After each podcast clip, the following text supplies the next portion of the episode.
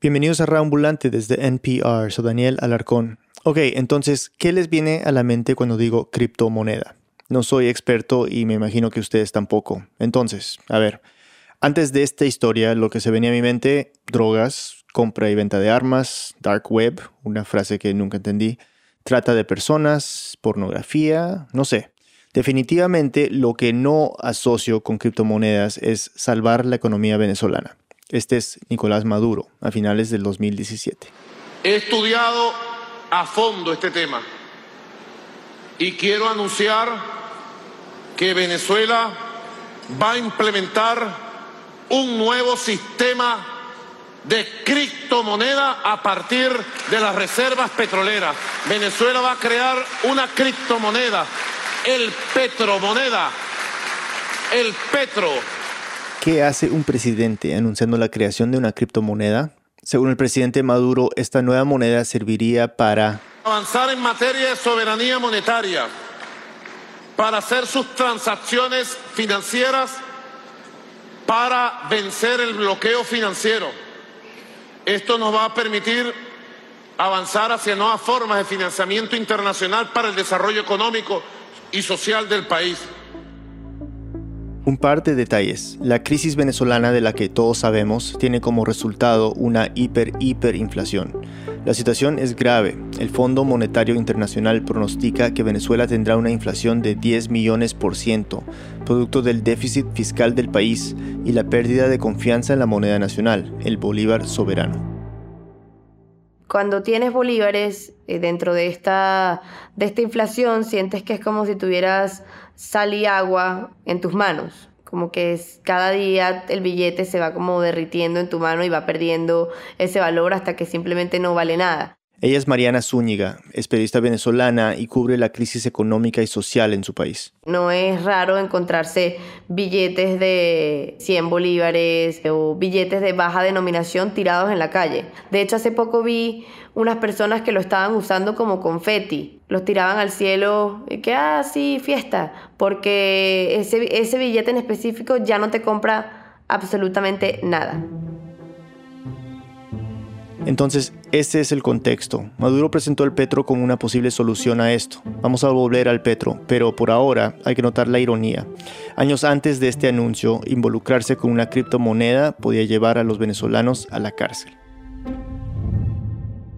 Mariana habló con uno de ellos. Mi nombre es Joel Augusto Padrón Celis, tengo 33 años de edad y nací en Valencia, Estado Carabobo, Venezuela. Y desde muy pequeño... Me enfiebraba mucho con la computadora Tan grande era su fascinación con las computadoras que se acuerda del modelo de su primera. Imagínate, la primera computadora que tuve fue una 486, o sea, eso es un procesador que es de, finales de los 80, principios de los 90.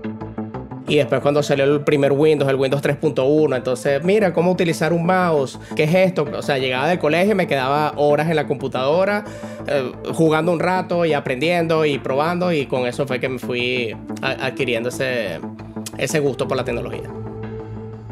Creció obsesionado con las computadoras y a la larga hizo algo con ellas. Estudió ciencias de computación. Y en el 2008 abre Express Delivery, que era un servicio como de paquetería para traer mercancía de Estados Unidos a Venezuela. O sea, imagínate un, un DHL, un UPS, o sea, que era una, una tienda de encomiendas donde la gente iba a retirar sus paquetes.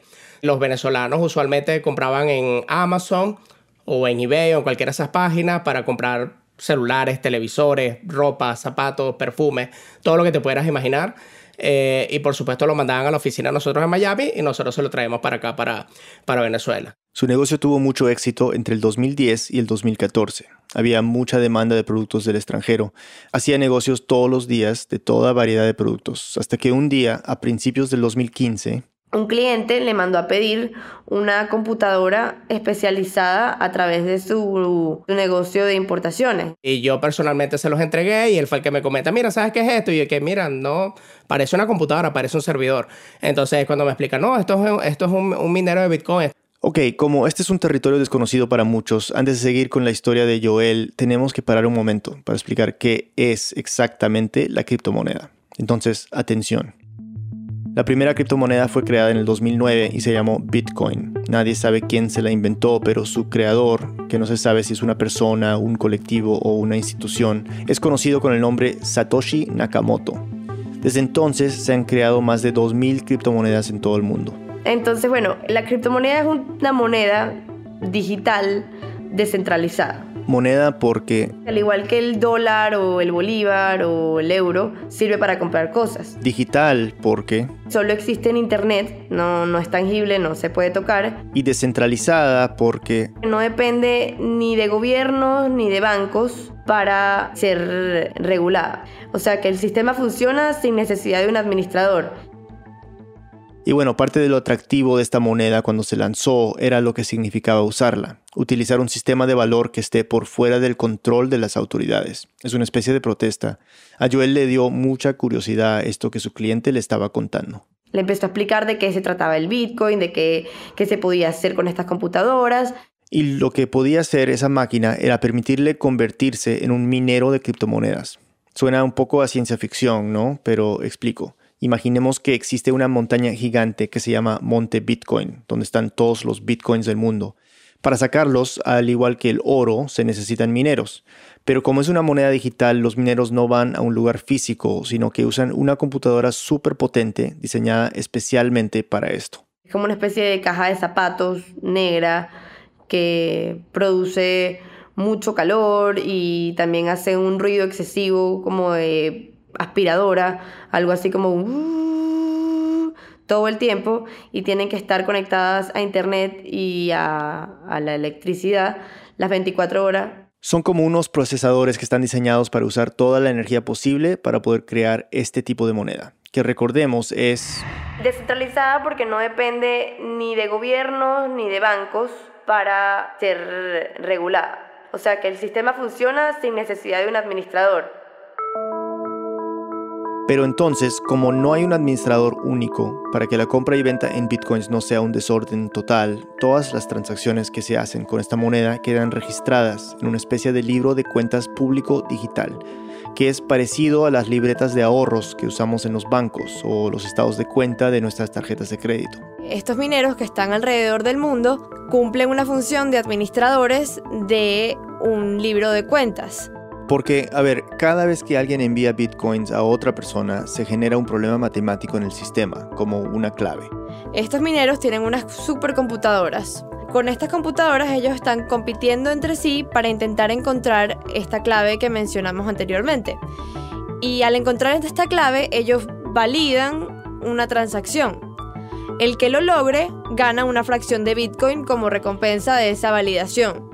Y a este proceso es al que conocemos como minar bitcoins. Entonces las computadoras cavan, cavan, cavan hasta verificar que todo sea legítimo, que la cuenta tiene los fondos necesarios, que quien recibe la criptomoneda existe y envían el resultado a los otros mineros para que lo aprueben y así evitar estafas. Cuando la información es aprobada, lo que sucede es que se crea un bloque o un registro. Este bloque o registro entran directamente a ese libro de cuentas públicas del que estábamos hablando anteriormente. En ese momento la transacción se vuelve oficial y además de oficial se vuelve pública. Pero lo que se vuelve público es la transacción. Lo que se sabe es el número de cuenta del usuario del que envía o recibe bitcoins. Es información confidencial quién está detrás de esa cuenta. El proceso tarda alrededor de unos 10 minutos y es tan sencillo como enviar un mail. Pero no son los usuarios los que están realmente eh, detrás de esta tarea tan complicada, sino son las computadoras las que están haciendo todo el trabajo duro para descifrar esta clave que está encriptada. Entonces, resumo porque no es simple esto. Cuando yo mando un Bitcoin a alguien, se crea un problema matemático que necesita ser resuelto para que el envío sea válido. Los mineros, con sus computadoras súper potentes, resuelven ese problema y verifican que la información sea legítima. Cuánto dinero tengo, que la cuenta que va a recibir exista. Si todo está bien y la comunidad aprueba la información, la transacción es publicada en el libro de cuentas y es oficial. Además, el minero que resolvió el problema y validó mi envío es recompensado con una fracción de Bitcoin. Esto funciona igual, exactamente igual que cuando bajamos a comprar algo en el supermercado con nuestra tarjeta de crédito. entregas la tarjeta, el banco ve que tienes fondos, aprueba nuestra compra y el supermercado recibe el pago. Con los bitcoins es exactamente igual, pero en vez de que el banco valide nuestros fondos, los que están validando nuestros fondos son toda una comunidad de mineros. Y un minero puede ser tú, Daniel, desde tu casa, o yo desde la mía, o cualquiera en el mundo que tenga el equipo necesario. Ok, entendido, ¿cierto? Entonces volvamos a Joel, el tequi fascinado con las computadoras. Es comienzos del 2015, mientras él aprendía sobre las máquinas que tenía que comprar y las ventajas de esta moneda, la infraestructura que necesitaba, etc., la crisis económica de Venezuela se hacía cada vez más grave. Se sentía en todos lados, poco a poco esparciéndose por todos los negocios, todos los sectores de la economía, cada familia, cada hogar las cosas más difíciles de conseguir en Venezuela, inclusive cosas tan elementales como eh, comida, cosas de supermercado. Ibas al mercado y ya no conseguías, no, mira, no hay detergente, no hay champú, no hay arroz, no hay azúcar. Tenían que acceder al ir al mercado negro para conseguir ese tipo de cosas. Que tenías que comprarle a particulares, personas que tenían bodegas pequeñas, sitios informales de, de, de venta de comida al doble, al triple de precio es que el gobierno prohibió el cambio a dólares. Para ese momento el gobierno también limita el acceso que las personas tenían a los dólares. El mercado negro toma un posicionamiento mucho más grande. Y bueno, con toda esta situación, el negocio de importación de Joel también empezó a sufrir. Por supuesto, ya mi empresa ya no es tan rentable como antes. Comienza una especie de declive porque, claro, la gente al no tener dólares ya no puede comprar y ya el flujo de mercancía bajó impresionantemente bajó más de 70%. Entonces él dice, bueno, yo voy a utilizar los ahorros de todo este tiempo en el que me fue bien para comprar máquinas y minar bitcoins. Compré mi primer minero y lo instalé en la misma oficina de Express Delivery donde atendía a mis clientes, pero en la parte de atrás, por supuesto, una parte un poquito más retirada. Ahí coloqué mi primer minero. Joel prendió la máquina, que le costó 600 dólares más o menos, bajó los programas necesarios para minar los bitcoins y la dejó allí, conectada las 24 horas del día al Internet. Y solo un mes después se sorprendió al ver que... Sí me dio la cantidad de bitcoins que yo había calculado porque me estaba generando como 120, 150 dólares mensuales, una cosa así. Entonces yo pasé el primer mes, me generó ese dinero y que, oye, sí, sí funciona. Cuando él empezó a ver los resultados, dijo, perro, voy a comprar más mineros. E hizo una inversión grande. Yo tuve nueve máquinas, nueve mineros en total. Era un costo aproximado como de, ponle 20 mil dólares, entre lo que es el costo del minero, el costo de las fuentes de poder, toda la infraestructura que hice, porque tuve que hacer un, un extractor industrial con un, como, como una especie de ducto para poder sacar el aire caliente. Tuve que comprar otro tablero eléctrico, todas esas cosas. Eh, bueno, lo que más le emocionaba a Joel claramente es que la tendencia que tiene esta moneda a subir. Sobre todo en comparación con las monedas tradicionales como el dólar o el euro. Esos valores dependen de los gobiernos centrales, a diferencia del Bitcoin, que vale la pena repetir, es descentralizado. Entonces, evidentemente, un Bitcoin que costaba 200 dólares en el 2015 y que ahorita te cueste 7 mil y pico de dólares, casi 8 mil dólares. Eso fue a principios del 2018. Se esperaba que para ese año el Bitcoin continuara en aumento, pero eso no sucedió. De hecho, el Bitcoin a finales de ese año empezó a bajar y esto se debe en parte a que el negocio de las criptomonedas es un negocio bastante especulativo y además del hecho de que no está regulado. Por eso en el 2017, por ejemplo, el valor de la moneda pasó de 974 dólares a 20 mil dólares en el curso de un año. Y bueno, justo cuando la moneda solo aumentaba más y más de valor es que Joel comenzó a minar. Y con el tiempo, otros mineros en Venezuela fueron creando lo que se conoce como granjas. Son galpones que tienen 50 o 100 máquinas que están trabajando las 24 horas del día sin parar. O sea, las nueve computadoras de Joel eran nada en comparación con lo que estas granjas hacían. Y a ese nivel, la infraestructura ya es otra. Tienen extractores industriales de aire para poder sacar el aire caliente hacia afuera. Algunos tienen sistemas de refrigeración, o sea, aires acondicionados industriales para poder tener eso una temperatura adecuada. El consumo de electricidad es impresionante. Una sola máquina consume lo mismo que consumen un par de refrigeradores y un televisor prendido todo el día. Que es bastante, bastante electricidad. Lo que pasa es que en Venezuela la electricidad es 80% subsidiada por el gobierno. El atractivo de minar en Venezuela precisamente se debe a que el, costo de electricidad en Venezuela es muy bajo. Estamos hablando de que la gente puede pagar 3 dólares al mes en electricidad, con el aire acondicionado a toda máquina y sin apagarlo nunca. Ese subsidio explica por qué Venezuela es reconocido como uno de los países donde es más lucrativo minar Bitcoin en el mundo. Joel conocía cada vez más a personas que estaban minando, sus amigos, los clientes de su local, y es que era rentable, podían hacer 200 o 300 dólares adicionales al mes, lo que es muchísimo dinero en Venezuela, y además el Bitcoin seguía subiendo de valor con el tiempo. Era un negocio redondo. A quien no le entusiasma poder hacer dinero adicional en un mes y, y lo que tú inviertes lo puedes recuperar en 5 o 6 meses y después lo que te queda son ganancias. Joel siente un respiro porque a pesar de la crisis él, él está ganando dinero, se está recuperando ya en seis meses había recuperado alrededor de 7 mil dólares. O sea, él, iba viento en popa a recuperar sus 20 mil. Todo iba bien hasta el 14 de marzo del 2016, cuando Joel recibió una visita inesperada. Llegan dos trabajadores de Corpoelec, que es la compañía eléctrica de Venezuela, y le piden inspeccionar el alto consumo de electricidad en la oficina, porque afuera de la oficina había como un marcador de electricidad que pues según ellos estaba alto. Entonces Joel los deja pasar, le muestra sus máquinas, no le dice que son máquinas de producir Bitcoin, le dice que son unos servidores que consumen mucha electricidad y los caballeros se retiran. Pero media hora después vuelven.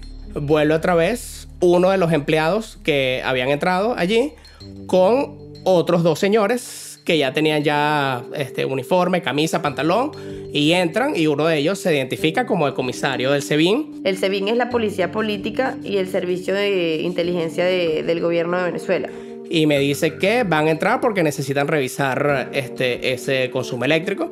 Y bueno, ya cuando llega ya se me comienza a poner el corazón así como que un poquito acelerado, así que ya, pero ¿por qué está el SEBIN? Le piden ver las máquinas, le piden como las facturas para ver de dónde había sacado esas máquinas, si habían entrado legalmente o ilegalmente. O sea, yo en un principio no entendí, o sea, me asusté, pero a su vez como que no entendí por qué estaba pasando eso. Yo él le muestra las facturas, ellos le dicen estas facturas no son válidas. Porque según dijo el jefe del SEBIN del momento en una entrevista, no tenían los manifiestos de importación respectivos. Así que deciden confiscar sus máquinas y se lo llevan a un cuartel detenido. Una pausa y volvemos. Este podcast de NPR y el siguiente mensaje son patrocinados por BetterHelp. BetterHelp te da acceso a terapeutas licenciados que se especializan en problemas como la depresión, el estrés, la ansiedad y más Conéctate en línea con tu terapeuta en un espacio que es seguro y privado, siempre a tu conveniencia. Recibe ayuda cuando quieras y a tu propio ritmo. Coordina videollamadas o sesiones por teléfono seguras. Además, tendrás un chat en el que podrás escribirte constantemente con tu terapeuta.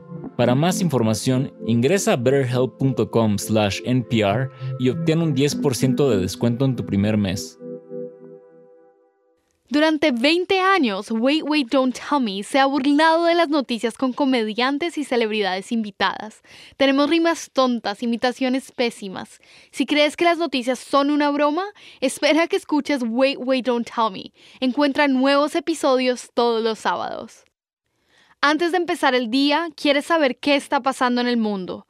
Para eso existe Up First. Es el podcast de noticias matutino de NPR las noticias que necesitas para afrontar el día en más o menos 10 minutos. Escucha Up First todas las mañanas del lunes a viernes. Estamos de vuelta en Reambulante. Soy Daniel Alarcón. Antes de la pausa, Joel fue arrestado por el SEBIN, el Servicio Bolivariano de Inteligencia Nacional. Lo llevaron a un cuartel que queda a unos 15 minutos de Valencia en un municipio que se llama Naguanagua. Ahí lo interrogaron. Le preguntaron por sus máquinas, por el Bitcoin, que si estaba comercializando dólares en el mercado negro. Y según Joel, le decían que... Eso es un crimen contra la patria. Pero yo, o sea, intentaba refutarles y lo que hacían era callarme hablando más alto y, entonces yo a, la final dije, no, no tiene sentido responderle, vamos a quedarnos callados y listo. Al final del interrogatorio le dijeron que se quedaría ahí encerrado, en el calabozo del SEBIN. Y ahí hasta se me salieron las lágrimas y todo de de por supuesto el desespero, ¿no? Yo nunca me pensaba que yo una persona que casi que no, no se come una luz de un semáforo lo vayan a, a meter preso. Entonces sí, fue bastante desespero, bastante angustia, bastante tristeza y, y bastante impotencia del por qué me están deteniendo por algo que no es ilegal. Tienes razón, minar bitcoins en Venezuela no era ilegal en esa época. Es más, ni siquiera existía el término de criptomonedas en las leyes, casi nadie sabía bien lo que eran. Y por lo tanto, los delitos de los que estaba acusado en ese entonces eran hurto eléctrico, legitimación de capitales y asociación para delinquir. Joel dice que le ponen otro tipo de delitos pues para poder culparlos de algo. Porque para acusarlo de asociación para delinquir, tenían que primero demostrar que él se había reunido con más de una persona para organizar un crimen, cosa que Joel no había hecho. Sobre el hurto de energía, en Venezuela uno se puede ir a la cárcel de 2 a 6 años, y cuando arrestaron a Joel había una gran crisis eléctrica. O sea, la electricidad se iba en las casas casi todos los días, un periodo de 4, 5, 6 horas. Entonces, ellos como que se afincaron de eso para poder construir el caso hacia nosotros. O sea, según Joel, los oficiales del SEBIN argumentaban que él y los demás mineros eran en parte responsables de la crisis eléctrica del país, porque estaban robando energía. Pero Joel no estaba haciendo eso. Sí, sus cuentas eléctricas eran altas, pero siempre tuvo un consumo dentro del rango legal que le permite una oficina en esa zona de Valencia. Pero había un cargo aún más serio y tenía que ver con una ley de la época de Chávez, del 2010. Básicamente, desde ese entonces, el gobierno monopolizó la compra y venta de dólares. El objetivo era regular el valor del bolívar. Y las multas por violar esta ley eran serias. Puede ser el equivalente al doble de la operación o, si era superior a los 20 mil dólares, cárcel. Con Bitcoin siendo otro tipo de monedas que después puedes cambiar a dólares, el problema es que queda dentro de esa área gris, porque se supone que no es una moneda legal tampoco, o sea, no es como ni, ni reconocida, no es un dólar, ni es un, ni es un euro, ni es un peso. O sea, si Joel estaba minando y cambiando dólares, estaría violando la ley. Pero por la misma naturaleza de las criptomonedas, eso no se podía probar. Las transacciones, recuerden, son anónimas. Sea como fuera, Joel se estaba enfrentando hasta 12 años de cárcel. Y a pesar de que Joel les explicaba que el Bitcoin no es un dólar y que no estaba trabajando como una casa de cambio, no le hicieron caso e igual lo tenían detenido en el calabozo del SEBIN. Una vez allí, Joel se encontró con otro minero que lo habían arrestado por lo mismo, el mismo día. Ambos pensaron que no iban a estar por mucho tiempo y que dando una factura en otro formato o pagando una multa los iban a soltar. A Joel le dicen que lo iban a detener por un plazo de 24 o 48 horas y él juraba en su cabeza, bueno, vamos a salir pronto de esto, esto no, no puede ser tanto tiempo. Entonces a él lo llevan al Palacio de Justicia ante los fiscales, él va a esta audiencia con su abogado. O sea, bastante tajante el fiscal decía el mismo discurso, ¿sabes? El mismo discurso de, que esto es un crimen contra la patria, que estos mineros están sacando las divisas del Estado, que se está robando la electricidad, que esto fue contrabando y no pagaron los tributos y los impuestos necesarios. Al final de la audiencia, la jueza le desestimó los cargos de legitimación de capitales y asociación para delinquir, porque no podían comprobar que esto era así pero mantuvo la de hurto de energía y con ese cargo Joel fue enviado de vuelta al calabozo. Le dijeron que tenía que esperar 45 días para una nueva audiencia donde se resolvería su caso. Y mientras Joel esperaba... Y en ese momento comienza como un proceso legal muy largo Joel se empieza a desesperar con cada día que pasa y al mismo tiempo hay arrestos y detenciones de personas que se dedicaban a minar Bitcoin en todo el país. Policías, inspectores del SEBIN, Guardia Nacional. O sea, parecía ser como una redada a, a nivel nacional que había empezado en la ciudad de Valencia. Los amigos míos que yo conocía que estaban minando apagaron esas máquinas, cerraron los locales, se escondieron, desaparecieron de redes sociales unos días después, un académico que daba charlas sobre el Bitcoin y que manejaba una casa de cambios en línea también fue arrestado. Y había tres personas encerradas por trabajar con esta criptomoneda. El calabozo era como bastante, era pequeño, estrecho, eh, habían 13 personas junto a ellos. Se dormía en colchoneta, que era prácticamente dormir en el piso. Era un sitio no muy higiénico que digamos, era este, hacía calor, hacía todo y por supuesto yo estaba encerrado con personas que los habían detenido por drogas, por homicidio, por robo. En ese calabozo, Joel y los otros dos bitcoineros se hicieron amigos y comenzaron a hablar sobre su situación. Se dieron cuenta de que ninguno entendía los cargos por los que estaban detenidos. Pasaban los días, las semanas, los meses y los tres seguían ahí encerrados. Joel ya llevaba allí tres meses, mucho más de los 45 días que le habían dicho en un principio, porque su audiencia se había postergado varias veces. Ya estaba desesperado por salir y su abogado le dio opciones. Me dijo, mira, acá en Venezuela este, las audiencias y, y los juicios, ese tipo de cosas, eso no es como en las películas que tú, ah, tienes un buen abogado, tienes un caso, tienes un testimonio chévere y ya sales libre. No, eso no funciona aquí, Joel. Le dijo que si tenía dinero para pagar, podría salir libre al día siguiente, pero Joel dijo que no lo tenía. Entonces me dijo, tú tienes la posibilidad de declararte culpable, sabes, es tu primera incidencia, tú no tienes antecedentes penales, son cargos bajos, tú te declaras culpable. Por hurto de energía, Joel podía estar hasta seis años en prisión, pero si se declaraba culpable, podía salir en libertad y presentarse en el tribunal cada 30 días. Inicialmente a Joel la propuesta de declararse culpable no lo convenció. Él era inocente y quería salir así, pero cuando escuchó que sus compañeros de calabozo habían estado allí por varios meses, otros casi un año y medio esperando un juicio, pensó que tal vez declararse culpable era la mejor opción que tenía para salir. Entonces, cuando finalmente llegó el día del juicio, casi cuatro meses después de haber sido encerrado, Joel fue, se declaró culpable y pudo salir con libertad condicional. Sus computadoras se quedaron incautadas. Después de una experiencia así, de estar encerrado por varios meses, es muy difícil que se pueda volver a la normalidad, como si nada hubiera pasado. Claro, yo él estaba feliz de estar libre, de que la espera y el encierro hubieran por fin terminado, pero... Por supuesto, claro, si te, si te metieron preso por criptomonedas, vamos a, a alejarnos un poco. Y eso es lo que hizo. Si alguien lo llamaba a hacerle preguntas sobre criptomonedas o si su empresa importaba mineros, él respondía que no, que nada que ver, que él no sabía nada. Pero, ¿sabes? Yo no sé si eran personas del mismo SEBIN o del mismo gremio, quién sabe, clientes míos, qué sé yo.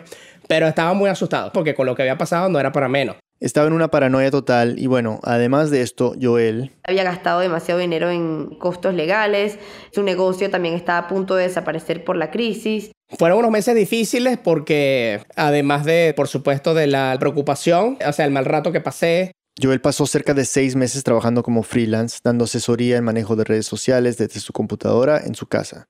Con lo que ganaba, tenía dinero para cubrir sus gastos básicos, pero llegó un momento en que ya no era suficiente. Joel le empieza a entrar la piquiña otra vez por temas de dinero y empieza a asesorar a otros mineros. Que ahí en, enero del 2017 ya como que me, arriesgué un poquito y, y comencé a trabajar un poquitico bastante clandestinamente y con gente de meramente confianza mía.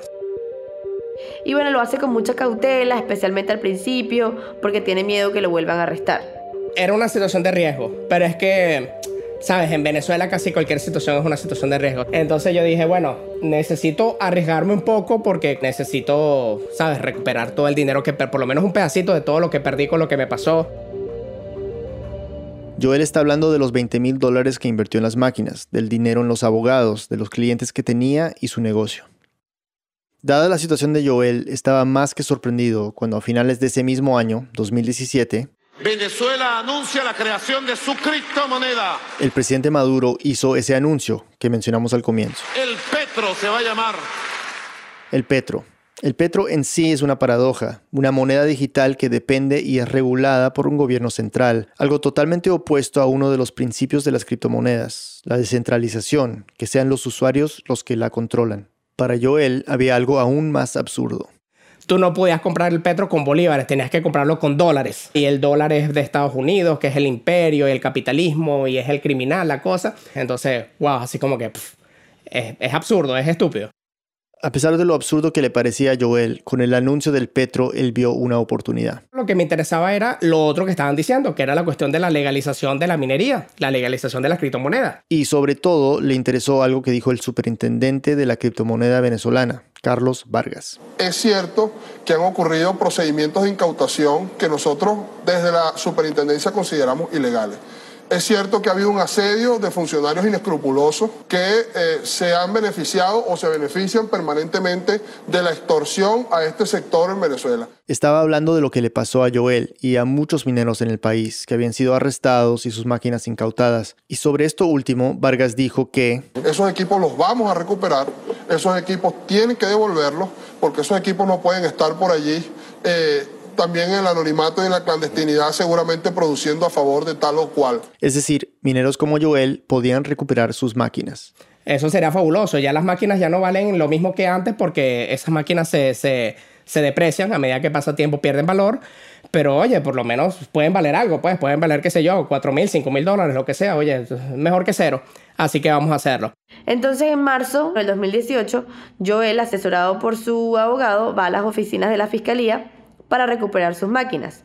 Él hace un pedido oficial y se va. El abogado me dice que eso se puede demorar un tiempo, que tenemos que darle un, un par de días que lo revisen la cosa y vamos a ver qué respuestas nos dan, ¿no? Pero ese mismo día, yo veo que a las 7 de la noche en mi casa se escuchan unos ruidos afuera y comienzan a golpearme fuertemente la puerta de mi casa y me tocan fuerte, fuerte, fuerte y yo pregunto quién es. Y le dicen que son comisarios del SEBIN.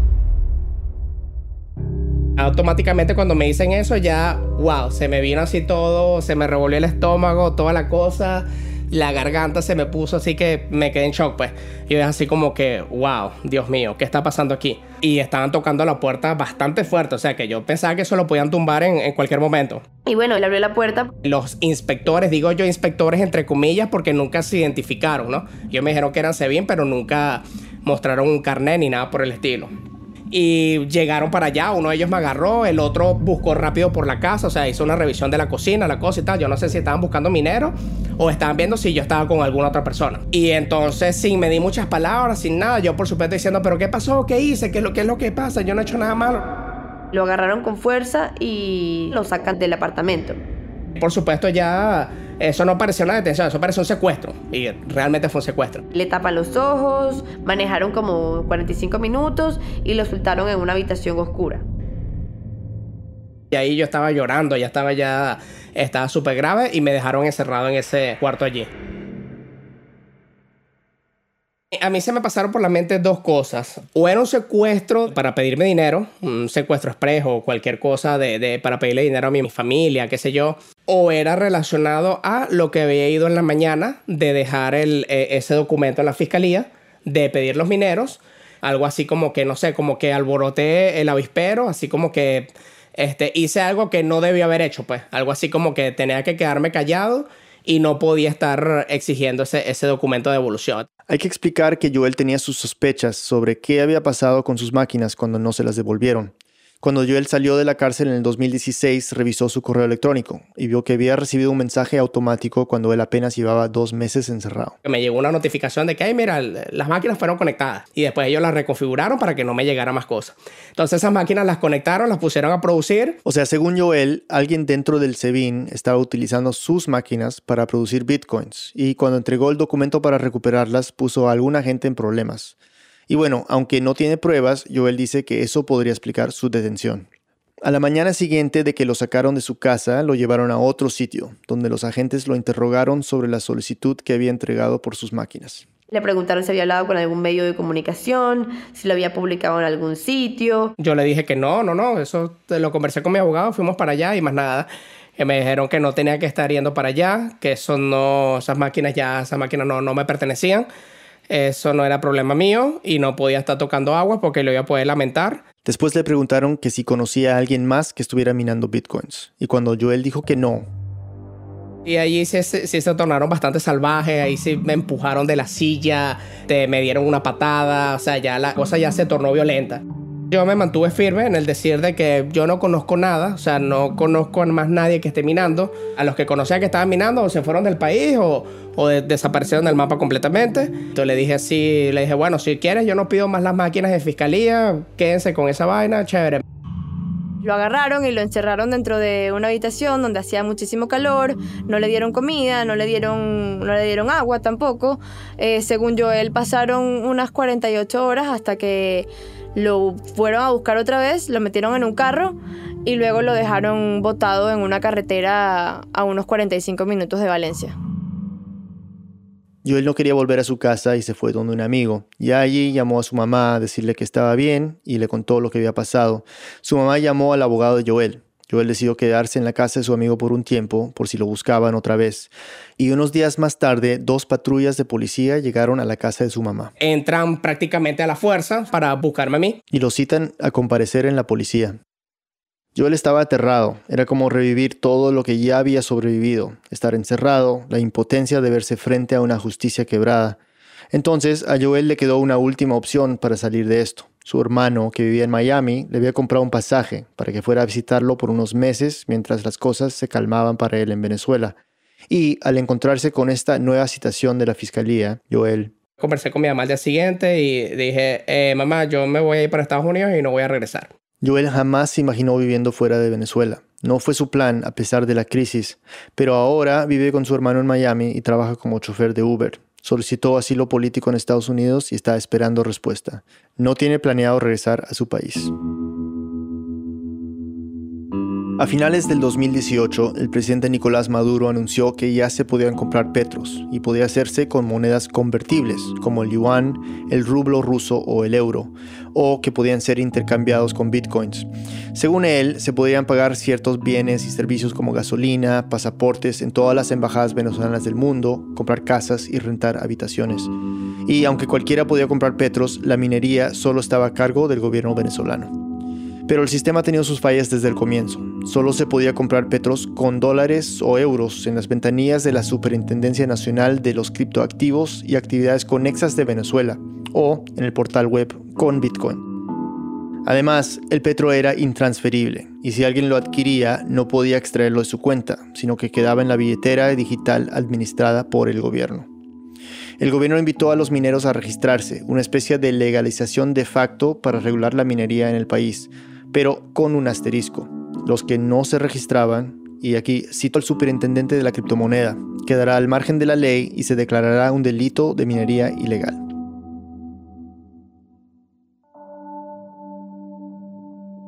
Mariana Zúñiga es periodista freelance y cubre la crisis económica y social en Venezuela. Gracias a Luis Treyes por su ayuda en el episodio. Nos gustaría conocer más historias como las de Joel, historias de personas que intentan soluciones creativas para sobrevivir las crisis. Joel recurrió a las criptomonedas para tratar de mantenerse a flote en una Venezuela en hiperinflación. ¿Qué han hecho ustedes o alguna persona cercana cuando el dinero no alcanzaba? Queremos oír de negocios extraños o de formas de ganar dinero que nadie imaginaría. Usen el hashtag Ingenio Latinoamericano para compartirnos sus historias en Twitter o en Instagram. Este episodio fue producido por Lisette Arevalo, editada por Camila Segura, Luis Fernando Vargas y por mí. La música y el diseño sonido son de Andrés Aspiri y Remy Lozano. Andrea López Cruzado hizo el fact-checking. El resto del equipo de Rambulante incluye a Gabriela Brenes, Jorge Caraballo, Victoria Estrada, Miranda Mazariegos, Diana Morales, Patrick Mosley, Ana Prieto, Laura Rojas Aponte, Barbara Sawhill, David Trujillo, Elsa Liliana Ulloa y Silvia Viñas. Carolina Guerrero es la CEO. Rambulante se produce y se mezcla en el programa Hindenburg Pro. Todos los viernes mandamos un correo en el que nuestro equipo recomienda películas, músicas, series, libros y podcasts que nos inspiran. Tiene enlaces buenísimos para que disfrutes durante el fin de semana. Puedes suscribirte en nuestra página web ingresando a radioambulante.org slash correo. Repito, radioambulante.org slash correo. Ojo, si usas Gmail, revisa en tu carpeta de promociones y arrastra nuestro correo a la carpeta principal para que no te lo pierdas. Reambulante cuenta las historias de América Latina. Soy Daniel Alarcón. Gracias por escuchar.